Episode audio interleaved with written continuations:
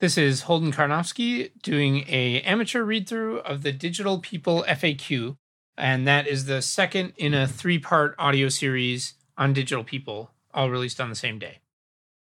So, starting with basics, just going to repeat from the main piece the basics of digital people. So, to get the idea of digital people, imagine a computer simulation of a specific person in a virtual environment. For example, a simulation of you that reacts to all virtual events, virtual hunger, virtual weather, a virtual computer with an inbox, just as you would. The movie The Matrix gives a decent intuition for the idea with its fully immersive virtual reality. But unlike the heroes of The Matrix, a digital person need not be connected to any physical person. They could exist as pure software. For most of this piece, I assume that digital people are just like today's humans, but digital. Digital copies of today's people created via mind uploading would fit this bill. However, one could also imagine entities unlike us in many ways, but still properly thought of as descendants of humanity. I discuss the nuance below. Like other software, digital people could be copied and run at different speeds, and their virtual environments wouldn't have to obey the rules of the real world. They could work however the environment designers wanted. These properties drive most of the consequences that I talk about in the main piece. And now we get to the questions. So, question I'm finding this hard to imagine. Can you use an analogy? There isn't anything today that's much like a digital person. But to start approaching the idea, consider this simulated person. And then there's an image of Jerry Rice from a very old football video game, so he looks very pixelated. This is from Madden NFL 98, and this probably represents the best anyone at that time 1997, could do to simulate the real Jerry Rice in the context of a football game. The idea is that this video game character runs, jumps, makes catches, drops the ball, and responds to tackles as closely as possible to how the real Jerry Rice would in analogous situations. At least, this is what he does when the video game player isn't explicitly controlling him. The simulation is a very crude, simplified football game version of real life. Over the years, video games have advanced, and their simulations of Jerry Rice, as well as the rest of the players, the football field, etc., have become more and more realistic. And then I have pictures of Jerry Rice taken from different video games over time since 1997, and they become more and more realistic over time. The last one is a photo of the real Jerry Rice. Imagine that the video game designers kept making their Jerry Rice simulations more and more realistic, and the game's universe more and more expansive in fact, football video games have already expanded to simulate off season trading, signings, and setting ticket prices. And imagine they got to the point where the simulated Jerry Rice would give interviews to virtual reporters, joke around with his virtual children, file his virtual taxes, and do everything else exactly how the real Jerry Rice would. In this case, the simulated Jerry Rice would have a mind that works just like the real Jerry Rice's. It would be a digital person version of Jerry Rice. Now imagine that one could do the same for about everyone, and you're imagining a world of digital people. Next question Could digital people interact with the real world? For example, could a real world company hire a digital person to work for it? Yes, and yes. A digital person could be connected to a robot body. Cameras could feed in light signals to the digital person's mind, and microphones could feed in sound signals. The digital person could send out signals to move their hand or something like that, and those would go to the robot.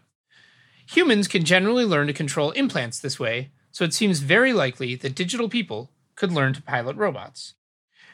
Digital people might inhabit a virtual office with a virtual monitor displaying their web browser, a virtual keyboard they could type on, etc.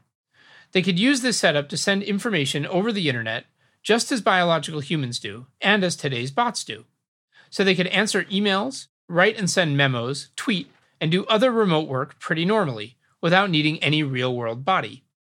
The virtual office need not be like the real world in all its detail. A pretty simple virtual environment with a basic virtual computer could be enough for a digital person to do most remote work. Digital people could also do phone and video calls with normal biological humans by transmitting a virtual face and voice back to the biological human on the other end. So, overall, it seems like you could have the same relationship to a digital person that you can have to any person whom you never meet in the flesh. Next question Could digital people be conscious? Could they deserve human rights? So, to elaborate, say there is a detailed digital copy of you sending and receiving signals to and from a virtual body in a virtual world. The digital person sends signals telling the virtual body to put their hand on a virtual stove. As a consequence, the digital person receives signals that correspond to their hand burning. The digital person processes these signals and sends further signals to their mouth to cry out ow and to their hand to jerk away from the virtual stove. Does this digital person feel pain? Are they really conscious or sentient or alive? Relatedly, should we consider their experience of burning to be an unfortunate event, one we wish that had been prevented so they wouldn't have to go through this? This is a question not about physics or biology, but about philosophy. A full answer is outside the scope of this piece, but I'll give an abbreviated one. I do believe sufficiently detailed and accurate simulations of humans would be conscious, to the same degree and for the same reasons that humans are conscious. It's hard to put a probability on this. It's not even totally clear what the statement means, but I do believe it is the best available conclusion given the state of academic philosophy of mind.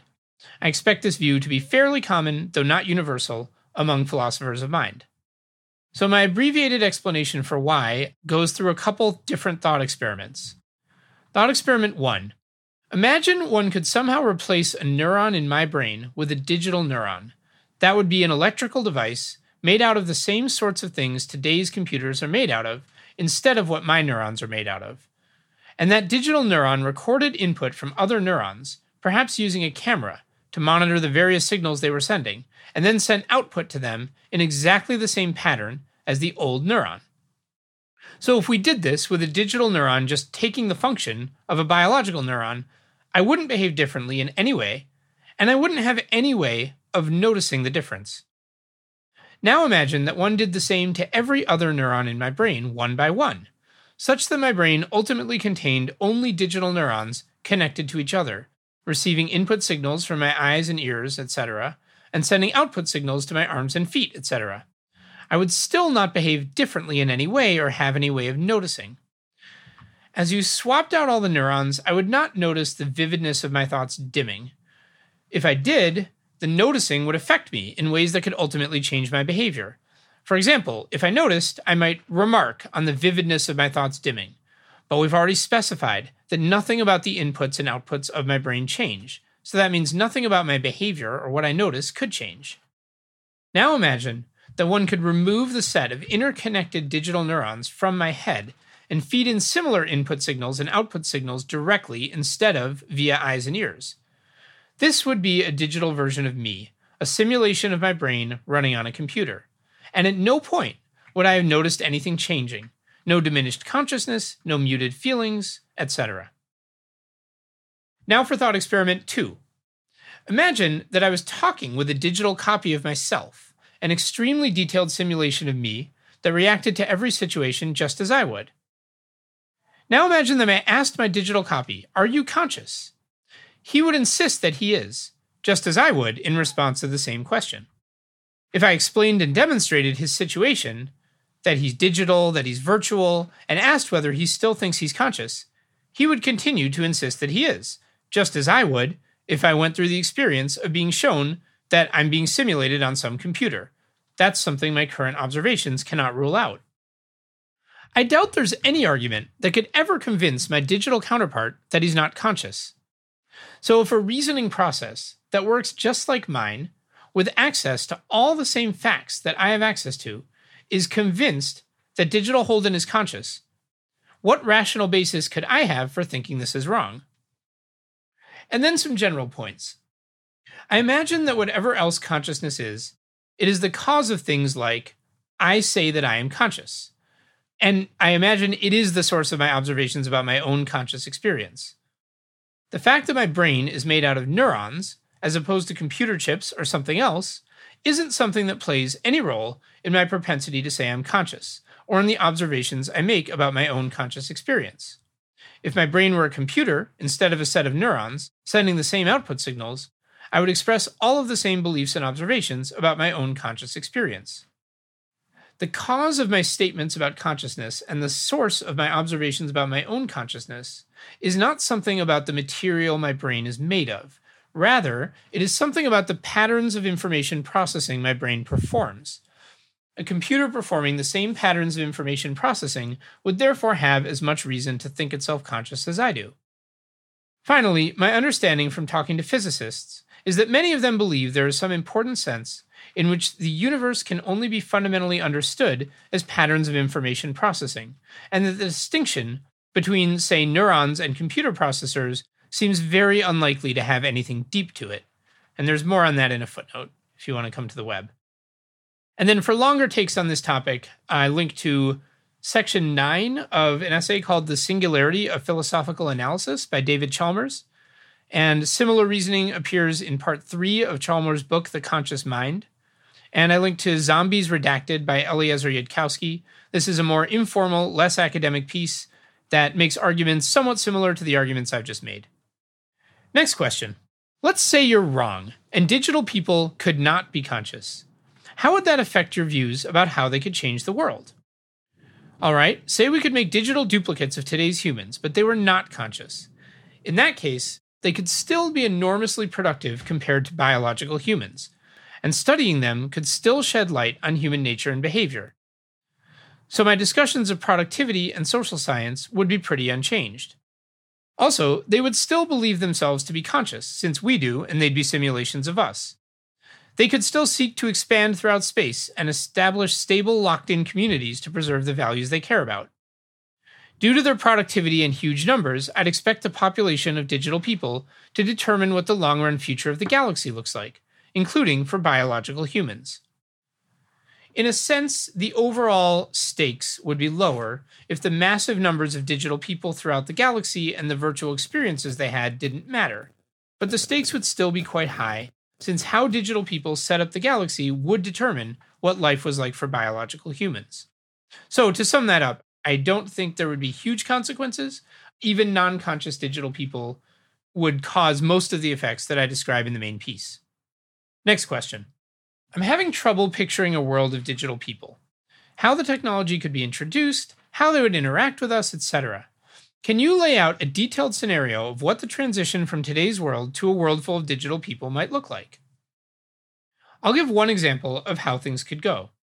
It's skewed somewhat to the optimistic side, so it doesn't immediately become dystopia. And it's skewed toward the familiar side in that I don't explore all the potential radical consequences of digital people. I'm sticking with the basics. Nothing else in any of this piece depends on this story being accurate, the only goal is to make it a bit easier to picture this world and think about the motivations of the people in it. So, imagine that one day a working technology becomes available for uploading someone's mind and creating a digital person. For simplicity, let's assume that it is modestly priced from the beginning. In reality, it might start off very expensive and get cheaper over time. This would mean that Many people who want to can have their brains scanned and create a digital copy of themselves. So now a few tens of thousands of people create digital copies of themselves. There are now tens of thousands of digital people living in a simple virtual environment consisting of simple office buildings, apartments, and parks. Initially, each digital person thinks just like some non digital person that they were copied from, though as time goes on, their life experiences and thinking styles diverge. Each digital person gets to design their own virtual body that represents them in the environment. This is a bit like choosing an avatar. The bodies need to be in a normal range of height, weight, strength, etc., but are pretty customizable.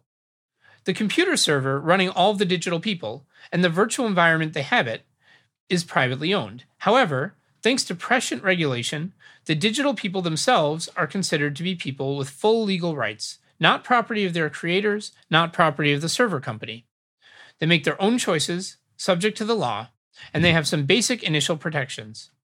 For example, in order to continue existing, the owner of the server they're on has to choose to run them. However, each digital person initially has a prepaid long term contract with whatever company is running them at first, so they can be assured of existing for, let's say, 100 years from their biological copy's date of birth if they want to. They must be fully informed of their situation as a digital person, be given other information about what's going on, how to contact key people, etc. Their initial virtual environment has to initially meet certain criteria no violence or suffering inflicted on them, ample virtual food and water. They have their own bank account, starts with some money in it. The server owner cannot make any significant changes to the virtual environment without their consent, other than ceasing to run it, which can only be done after the contract runs out. The server owner must cease running any digital people who request to stop existing. So, with those protections in place, the digital people that start off form professional and personal relationships with each other. They also form professional and personal relationships with normal biological humans, whom they communicate with via email, video chat, etc. For example, they might work for the first company offering digital copies of humans doing research on how to make future digital people cheaper to run. They might stay in touch with the biological person they were copied from, exchanging emails about their personal lives. They would almost certainly be interested in ensuring that no biological humans interfered with their server in unwelcome ways, such as by shutting it off. Some digital people fall in love and get married. A digital couple is able to have children by creating a new digital person whose mind is a hybrid of their two minds. Initially, subject to child abuse protections, they can decide how their child appears in the virtual environment and even make some tweaks, such as when the child's brain sends a signal to poop, a rainbow comes out instead. The child gains rights as they age, as biological humans do. Digital people are allowed to copy themselves as long as they are able to meet the requirements for new digital people, such as a guarantee of being able to live for a reasonably long time. Copies have their own rights and don't owe anything to their creators. The population of digital people grows via people copying themselves and having children. Eventually, perhaps quickly, as discussed below, there are far more digital people than biological humans. Still, some digital people work for, employ, or have personal relationships via email, video chat, etc., with biological humans. Many digital people work on making further population growth possible by making it cheaper to run digital people, by building more computers in the real world, by finding new sources of raw materials and energy for computers also in the real world, etc. And many other digital people work on designing ever more creative virtual environments some based on real world locations, some more exotic with altered physics, etc. Some virtual environments are designed to be lived in, while others are designed to be visited for recreation. Access is sold to digital people who want to be transferred to these environments. So, digital people are doing work, entertaining themselves, meeting each other, reproducing, etc. In these respects, their lives have a fair amount in common with ours.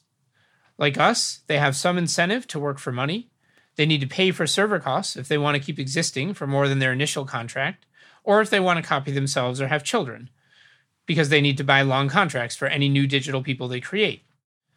Unlike us, they can do things like copying themselves, running at different speeds, changing their virtual bodies, entering exotic virtual environments like zero gravity, etc. The prescient regulators have carved out ways for large groups of digital people to form their own virtual states and civilizations, which can set and change their own regulations. So that's a fairly familiar, optimistic scenario. Now, there are some dystopian alternatives. A world of digital people could very quickly get dystopian if there were worse regulation or no regulation. For example, imagine if the rule were that whoever owns a server can run whatever they want on it. Then people might make digital copies of themselves that they run experiments on, forced to do work, and even open source so that anyone running a server can make and abuse copies. I linked to a very short story that I recommend, but it's pretty chilling, that gives a flavor of what that might be like. There are also other more gradual ways for a world of digital people to become dystopian, as outlined in the main piece and in the duplicator, with the idea of people racing to make copies of each other and dominate the population. Throughout this example, I've talked about how the world would be for digital people, not for normal biological humans. I'm more focused on what the world would be like for digital people because I expect that digital people would quickly become most of the population, and because I think we should care about them as much as we care about biological humans. But if you're wondering what things would be like for biological humans, I'd expect that, first, digital people, due to their numbers and running speeds, would become the dominant political and military players in the world.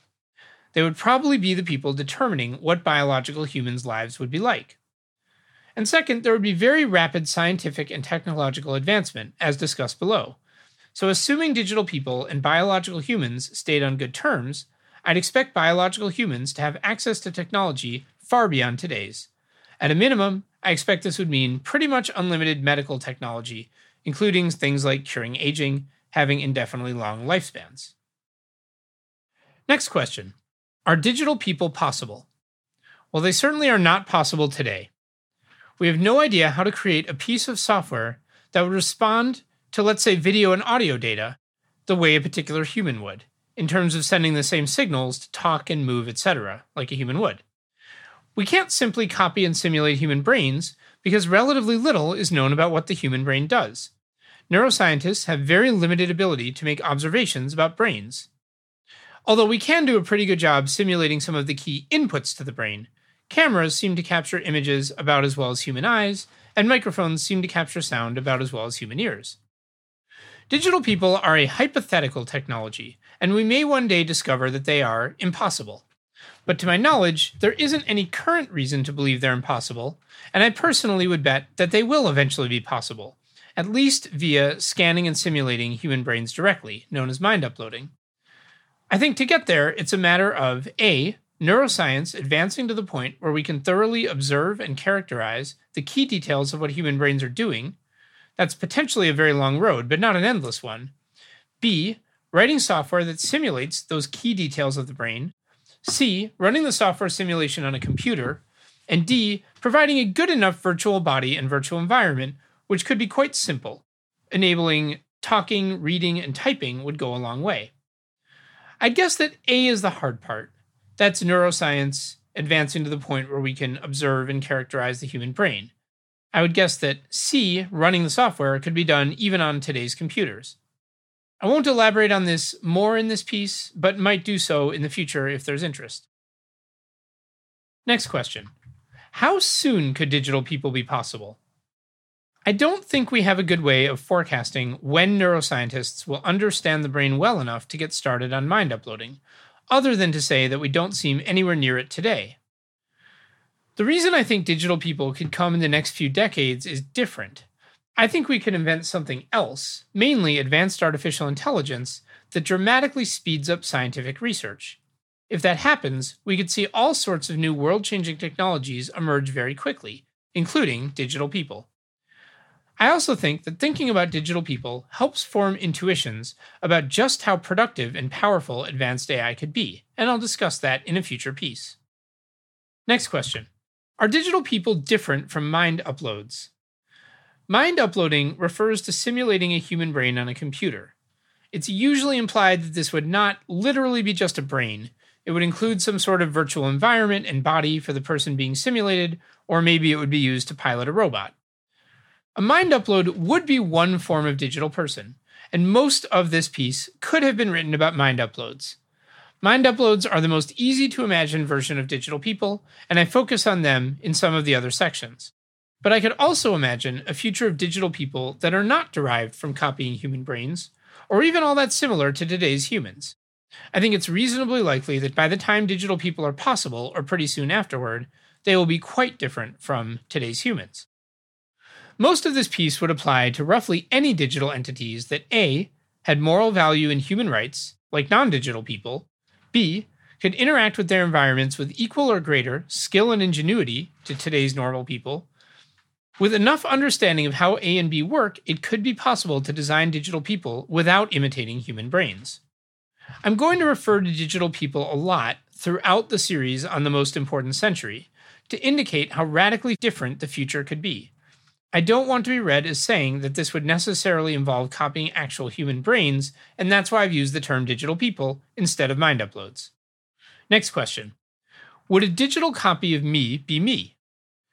Say that someone scanned my brain and created a simulation of it on a computer, a digital copy of me. Would this count as me? Should I hope that this digital person has a good life as much as I hope that for myself? This is another philosophy question. My basic answer is sort of, but it doesn't really matter much. This piece is about how radically digital people could change the world, and that doesn't really depend on whether we identify with our own digital copies. It does depend somewhat on whether digital people should be considered full persons in the sense that we care about them and want them to avoid bad experiences, etc. The section previously on consciousness is more relevant to that. And then I have a link to many other questions that can be asked about digital people from the TV Tropes website. So there's a lot to potentially dig in there. So this is the end of the digital people FAQ. And then the final part of this three part audio series is just the rest of the main piece, which is that digital people could be an even bigger deal.